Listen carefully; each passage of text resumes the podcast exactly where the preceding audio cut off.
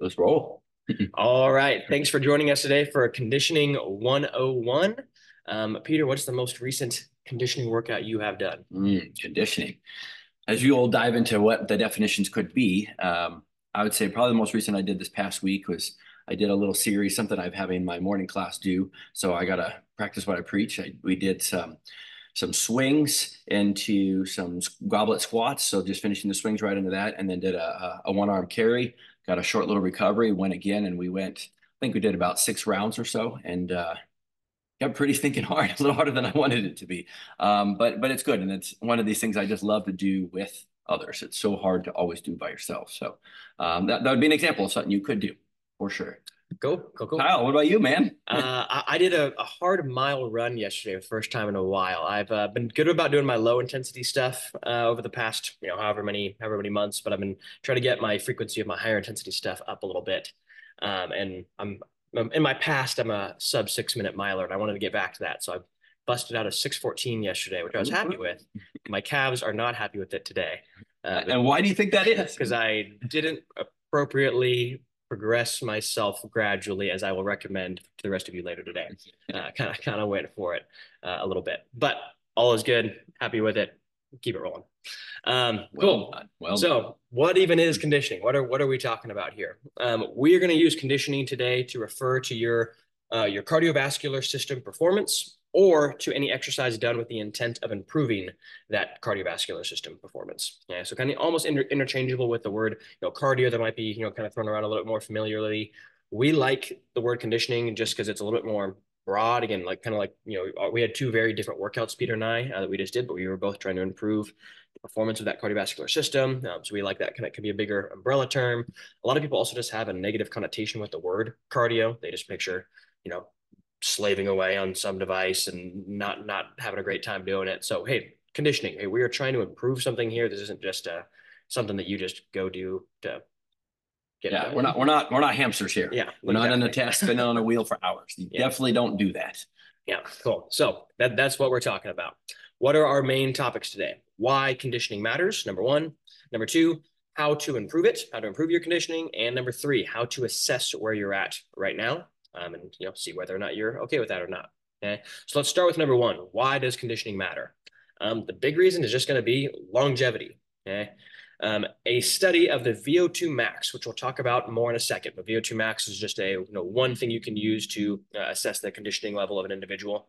Um, of 120,000 adults came up with the following results. Um, so if you're just listening and not watching, what I, we just pulled up as a graph here, um, the 120,000 adults were grouped by age and gender um, and then ranked uh, by VO2 max and kind of placed in different quartiles. So there's the low quartile, the, like the bottom 25%, below average, 25 to 50th percentile, above average, 50 to 75th, uh, the high quartile, um, 75th to 97.5, and then the elite group, kind of the top 2.5%.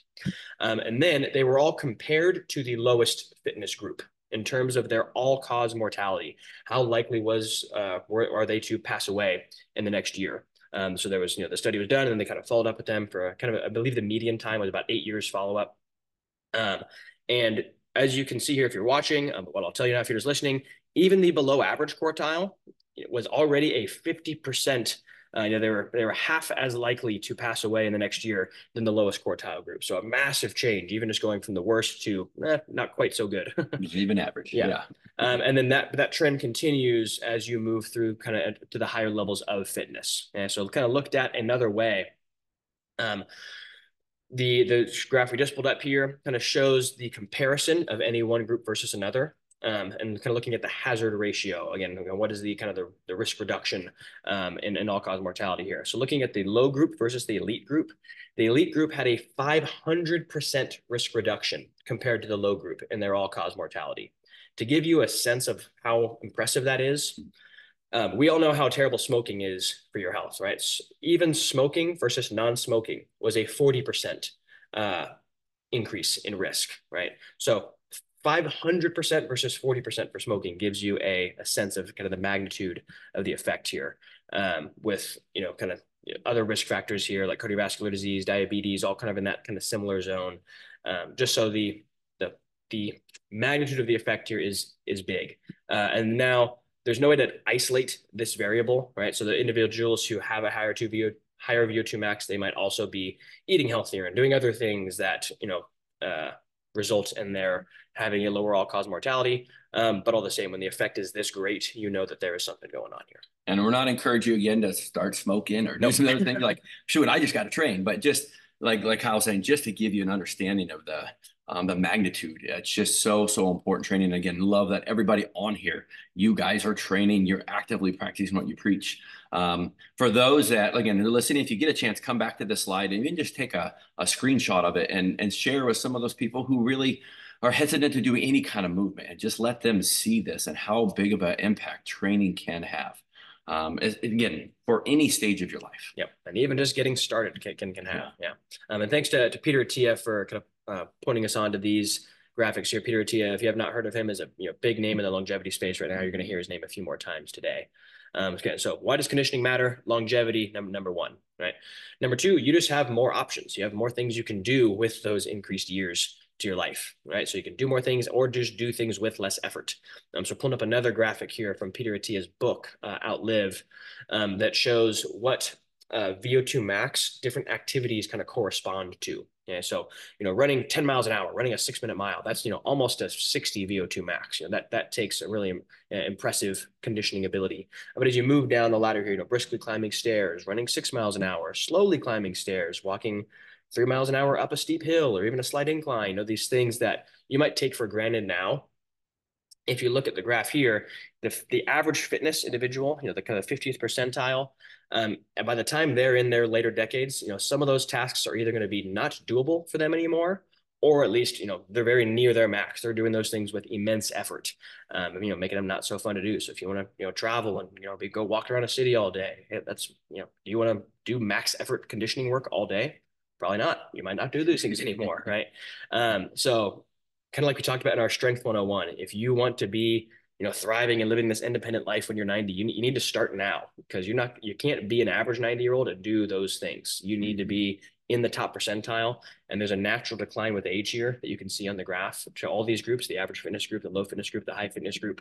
Um, so you know, the closer you can get up to that higher levels of fitness now, you're going to reap those rewards later. Yeah. And then a lot of you guys, again, that are, you know, probably around Kyle and I age, you know, we're in 20s and 40s here, but you mm-hmm. can see, like I said, even just looking at that elite, it's just such a, um, an eye opening just to see the the the decrease. That slope is so steep uh, with why it's so important to keep challenging, keep pushing yourself, um, and yeah, like I was saying, not waiting, um, but you know realizing that the what you're putting in now like i said it can it can really provide a lot of benefits long term. And, and, knowing that this is not just something i do for a little bit and i just get to kick back throw my feet up but like no this is a, a lifelong endeavor. This is something we want to do. If you want to be able to again looking at the stuff on the right hand side like hey i want to be able to you know, climb stairs, you know, briskly. If you're, you know, 35 years old, you're like, what's the big deal? But if you're 55, all of a sudden you're like, oh shoot, like, you know, just just watch our parents or grandparents or some other people or mentors that we have and just see the some of the struggles that they're going to, and this this graph will come to life. Yep. Um, so okay, you're you're all in now. You know this is important. Okay, how, how do you want to how do you improve your conditioning though? Is the, is the question that we come to now. So the simplest answer: move more get your heart rate up, right? If, if, if this is all new to you, it, the answer could be that simple. You'll still see some positive benefit, even with just that simple of advice, right? It doesn't need to be rocket science right away.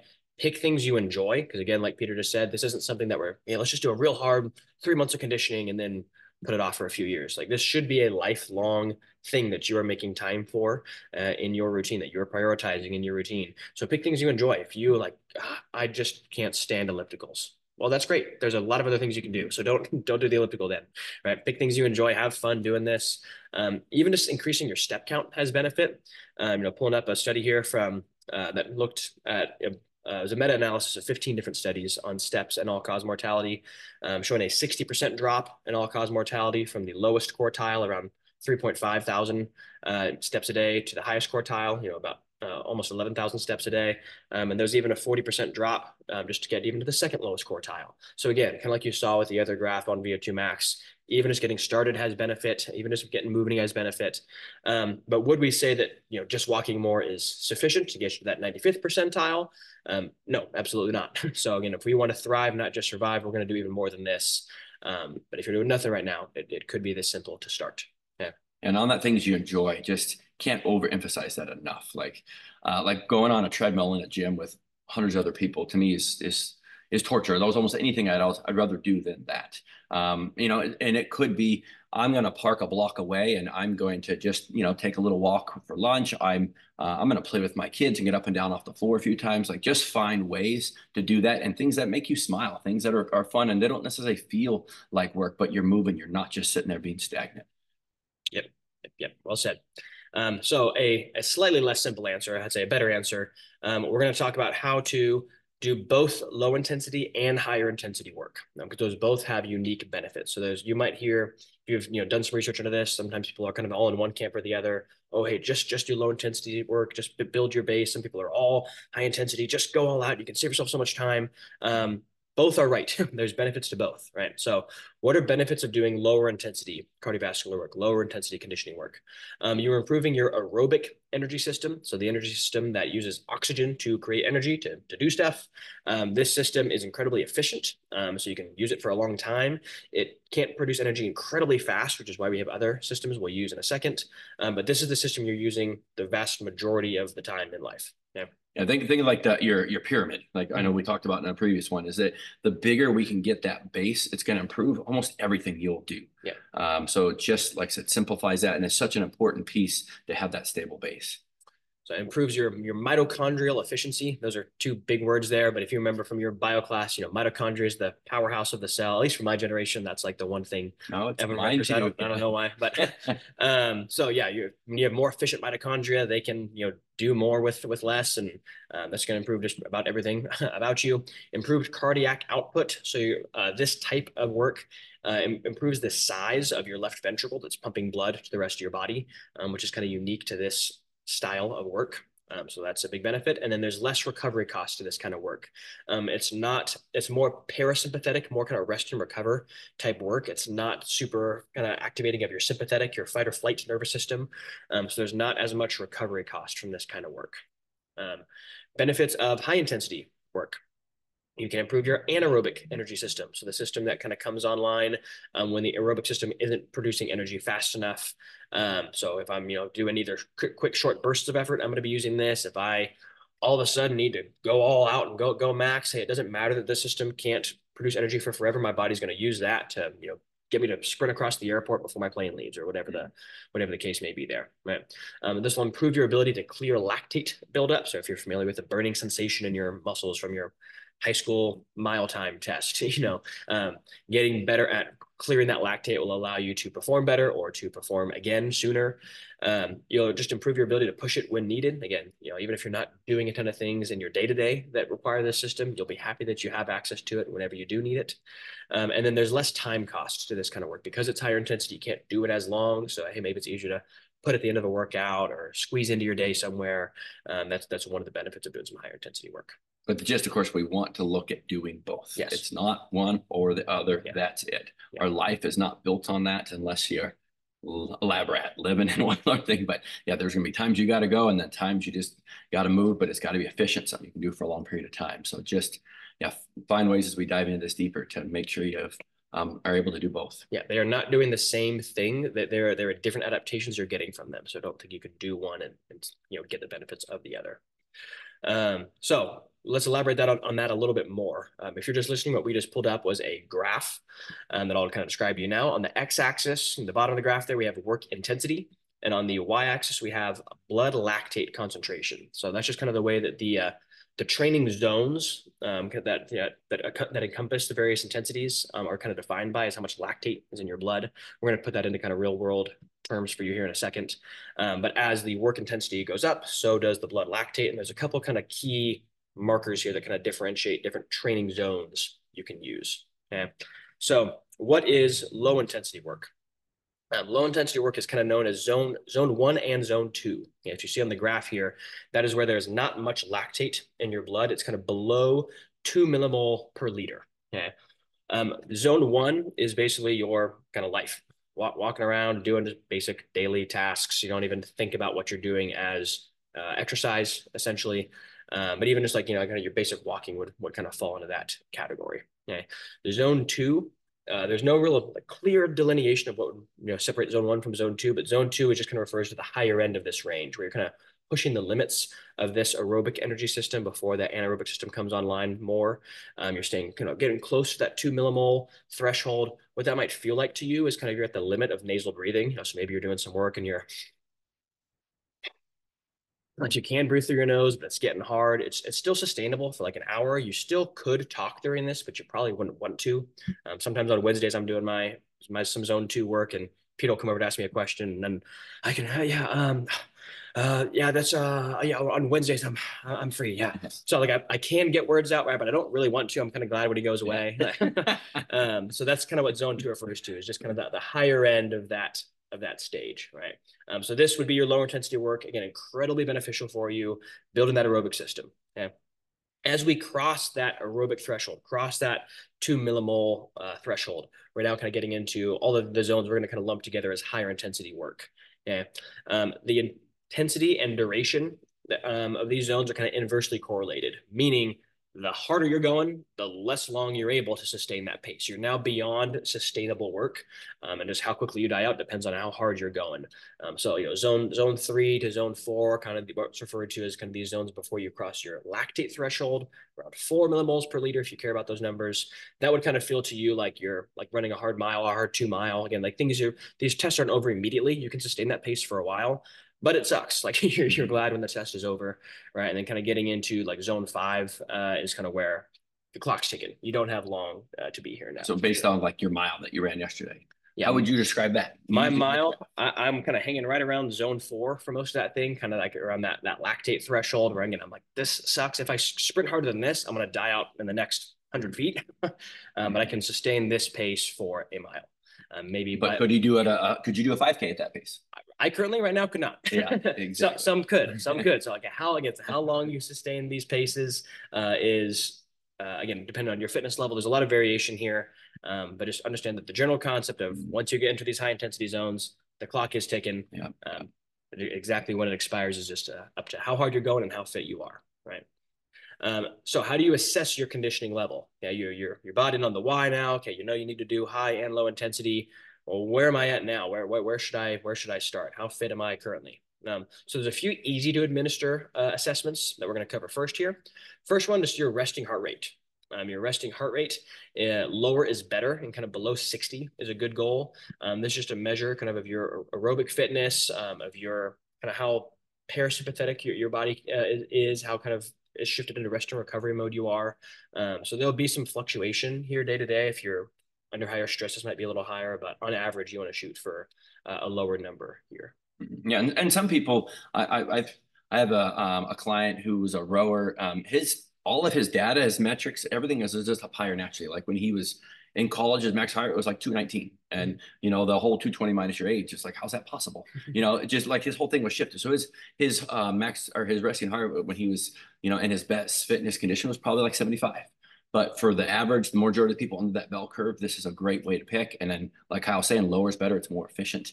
Uh, but don't just go, oh man, I, I'm 70. I've been doing this and doing this, and nothing's good happened. Like, give yourself a little slack. You might be a little bit on, on the edge of the spectrum. Yeah, because there's more variables here. There's not. I can't give you a good graph of like, oh, this is top 20%, this is next 20%, et cetera, like we did with some other variables earlier. Uh, but just know that hey, wherever you're right now, lower would be better.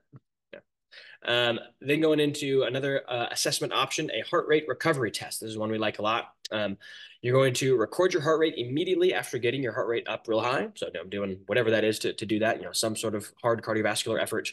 Um, yeah, what's my heart rate at?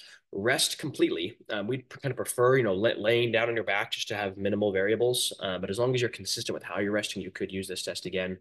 Um, record your heart rate again uh, in a minute is kind of the most commonly done mm-hmm. amount of time. You, you could do less, you could do more. Uh, but, you know, let's for the purpose of this, we'll just say record your heart rate in a minute and then subtract the difference. So getting like 30 beats lower in a minute, uh, again, is, is a good goal. Like, like with heart resting heart rate, there's, you know, you'll see a wide swath of variation there, but the more you can recover in a minute, the better. Yeah, I'd say like above 30 would be kind of that above average. If we go yeah. back a couple slides, if we're getting like 40 and above, now you're getting closer to that elite level. Yeah. You know, and same thing going in the other direction. Um, so just last couple things there. The higher you get your heart rate before the test, the better. So if you like just go for a walk, well, you plan to get your heart rate up high enough to even see it drop significantly. So you know, get get it up high to, to do this test, and then be consistent with what rest means. So if one time you lay down, but the other time you're still walking around, but just a little slower, like you're gonna get different amounts of recovery. So if you're doing this test repeated times, which you should, um, be consistent with what the rest means. Laying down is kind of the easiest, just removes. removes and think about pushing yourself to the again the previous one like zone five somewhere up there. This is not sustainable. I cannot do this yeah. for a long period of time. If you're looking at heart rate data, it's above ninety percent. Yeah, give, give your heart rate room to drop. Yeah. yeah. Um, and then uh, last easy to administer one, just any repeatable fitness test you could use to assess your conditioning level. So, you know, you could do just a classic, you know, time, time to mile run. and if your time improves, you got fitter. Or, hey, maybe for a certain amount of time, you're going for distance. Hey, how far did I get in that time? Did I get further the next time? I got fitter. Um, so you'd have, you know, endless options here. And if there's anything that's relevant to you, you could use that as one barometer of your conditioning level. Um, some other options we could get into, um, kind of a little more technical. Uh, VO2 max, again, we discussed that earlier. Um, why is this is used so much in lab settings is that it's just a uh, metric that they can assess uh, very, very accurately, um, as opposed to, you know, these are things that have more variation that we just discussed earlier. Um, it is a measure of the maximum rate your muscles can extract oxygen from your blood and put it to use. Okay. So again, you could go to a lab and measure this almost in every, you know, major city. There's going to be somewhere where you could uh, pay to have this done.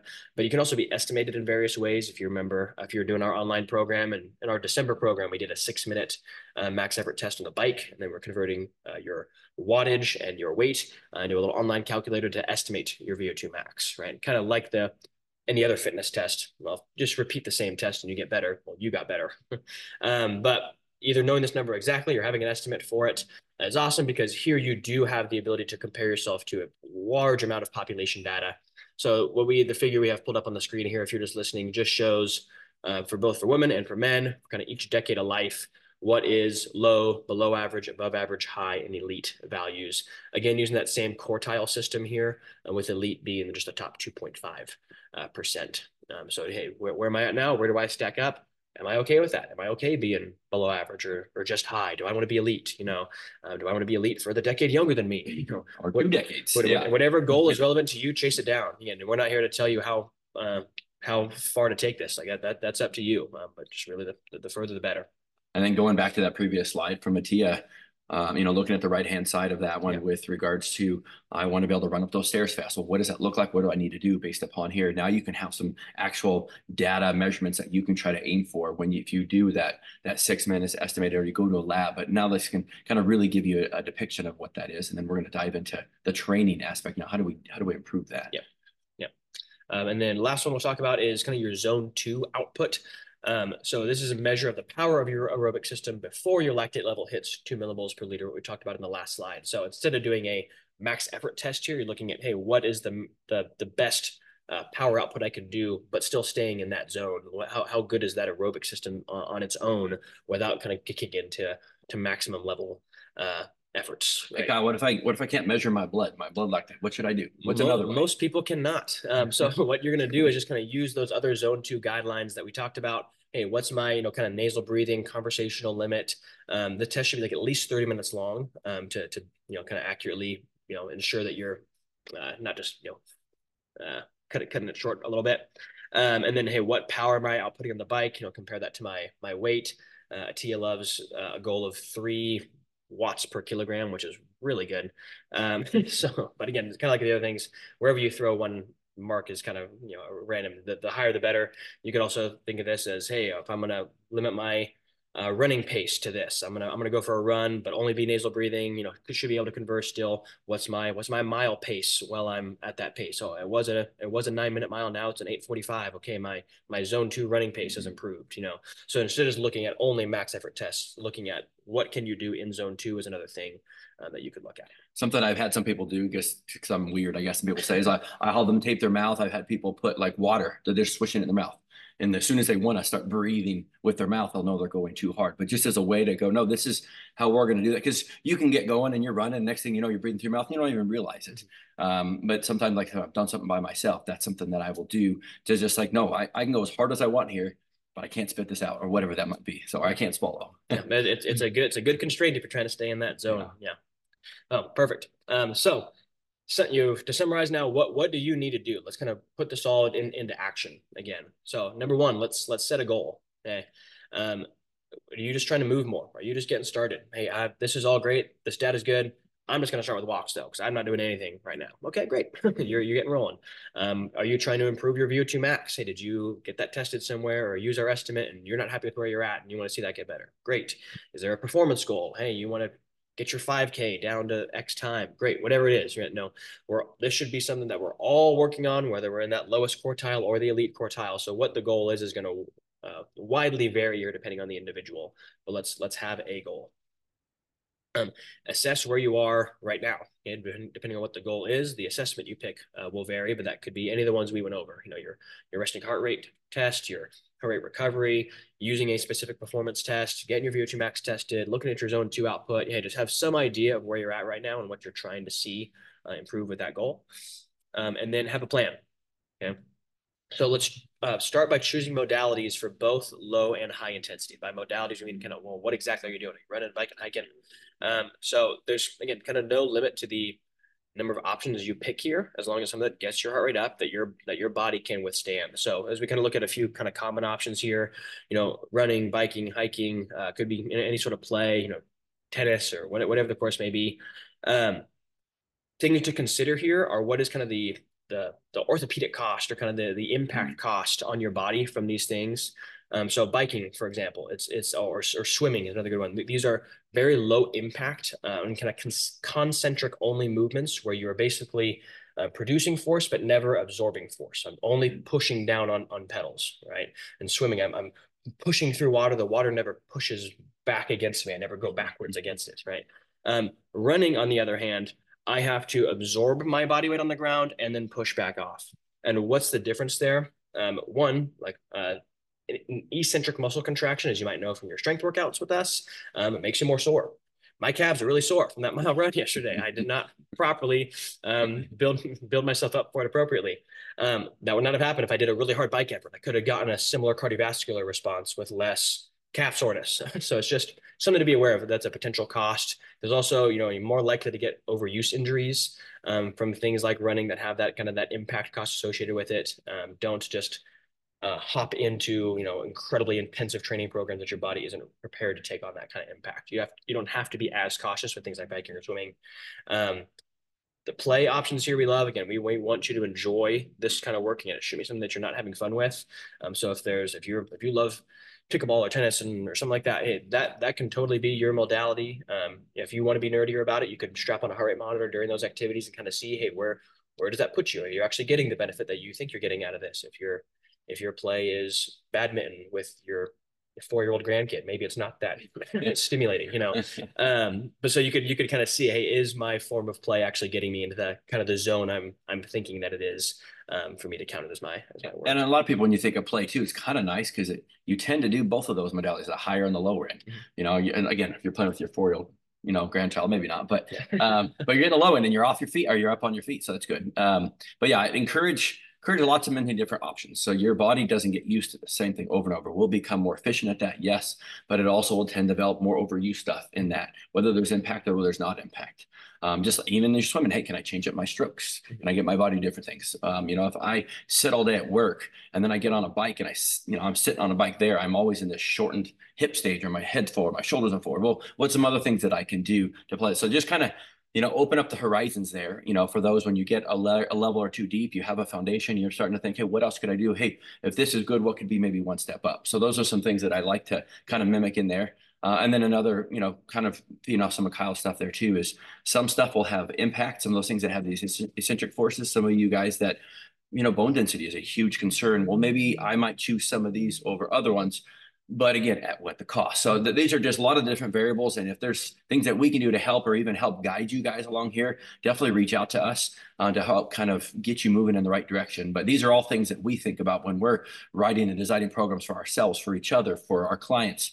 Um, th- there's just a lot there, which is which is great. We're not, you know, only can use a treadmill at Planet Fitness. That's it. You know, that would be terrible. I would hate life if that's what all my only option Hey, but then even me as a big nerd yeah. who kind of likes data, I kind of like doing uphill yeah. walking for my zone two work on a treadmill because I can know exactly what pace I'm at and see myself improve mm-hmm. 0.1 miles per hour at the same incline level you might like that. That's okay too, you know. So um, I'd say just all, all things to consider here. Number one, what do you enjoy the most? Number two, you know, impact orthopedic cost.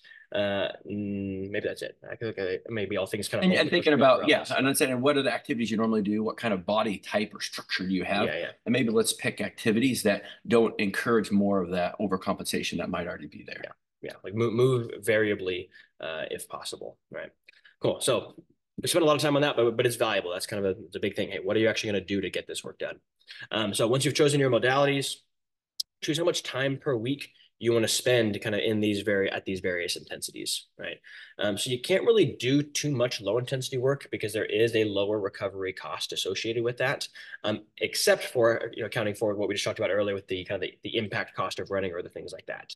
Um, but assuming your musculoskeletal system is conditioned enough to handle what you're doing, as far as like just draining your body, you're, you can not really do too much low intensity work. You, you, you could do hours of this a week if you're really staying in these lower intensity zones. Um, and even like the elite Tour de France winners, you know, 80% of their time plus is in lower intensity zones. Like this is your base, you know, the base of that pyramid that Peter talked about. Um, you there's really as much time here as you enjoy and can spend here. Go ahead, um, to, put, to put it simply. Um, higher intensity work, you know, kind of one to three times a week, depending on goals and background, but then just be wary of the recovery cost here. Um, so again, kind of talking about um, what, what, what's the goal? Hey, if my goal is just to be able to do this when I need it, well, then one time a week is probably plenty. If I'm trying to be an elite performer at, at you know, X sport or something that really requires me to, to be able to get in and out of these zones with ease, well, then maybe I need to do a little bit more, more often there. But this is not something you're trying to do every day. Um, I, you know, we generally don't recommend you're going to the, you know, 6 a.m. boot camp class where Monday through Saturday and every day you're crawling out of there, heart rate up in the, you know, top 10% uh, of, of your max. Um, your body just isn't really meant to do that that often. There, there is a more recovery. There's a recovery cost here. So, you know, touch these zones, but give yourself time to recover from them as well. Yeah, and I'd say too is like how much time. Like if you're you're taking a class in your last five minutes, you kind of push it up and that's it. You know, yeah, I could do a little higher frequency that because it's not that much duration. You know, kind of thinking, you know, let's say if I have kind of Kyle hit on earlier, like 80% plus of some of these guys will do more of that lower zone too. If I'm doing, you know, uh, five hours of of heart of, more conditioning work a week, well, maybe an hour of, of that might be of that. And it could it be over like I might do four five minute hard intervals on one day. Well, what's that? That's 20 minutes. That's it. Versus like, hey, I might do a few minutes here, a few minutes there, that type of deal. But the gist of it, more of it is that that conversational pace you're working, and less of it is that really hard intense. I mean, very few people, unless you're a masochist, just love that burning sensation. You're not going to have a desire to do it much more than that anyway. So, but it's important to touch it, but don't feel like you need to spend a ton of time there. Yeah. So yeah, again, what lots of variance there, but hopefully that gives you just a general idea of things to look out for. Um, excuse me one second. Thank you. Um, so if you need our help to give you uh, time goals here, a good general goal I give clients is to sh- Dang. Um, just to shoot for a higher step count, uh, but an hour a week of low intensity time and hitting higher intensity once a week. That's a pretty good recipe. I think it's an effect from his mile run yesterday. Could be. He, he was just saying his calves are going to get blown up. Could be. Could be. Um, so that's just a, again very general recommendation there. You could play with those things a lot. Um, but if you're just looking, hey, what what's a decent recipe to get me, you know, kind of to to improve my fitness level, um, that could be a great place to start. Cool. Awesome. Good end there. Yeah. yeah. Thanks again for joining us, guys. Again, questions, feel free to reach out, um, you know, text or, or email info at prevail conditioning or Kyle, you know, whatever that the best method you guys have to communicate with us, please do that. And we'd be happy to help. But as you can realize, this plays a huge role. Um, some people, it's naturally part of the life. Other people, it's like, I hate this stuff. I want nothing to do with it. Well, what can we do to find that's fun so you could start getting some of that in? And can I do just a little bit more than maybe what I'm currently doing? Great, great, well, well said. And if you know if you're doing our online program, hey, if you're coming into Prevail and doing work with us, you know we're usually going to get the higher intensity box checked during your time with us, just because mm-hmm. time efficient. And even in a you know session where we're doing a lot of other things, we can kind of check that box at the end. Um, but hey, if you could get a higher step count and find something that you love to get, you know, outside of your your strength sessions, can you get some lower intensity time in? That'd be a great great recipe for you. Awesome. Wonderful. Yeah, that, that, that's your big takeaway. Well, thanks for uh thanks for listening or watching, spending some time with us, and uh happy conditioning. Yeah. Talk to you next month.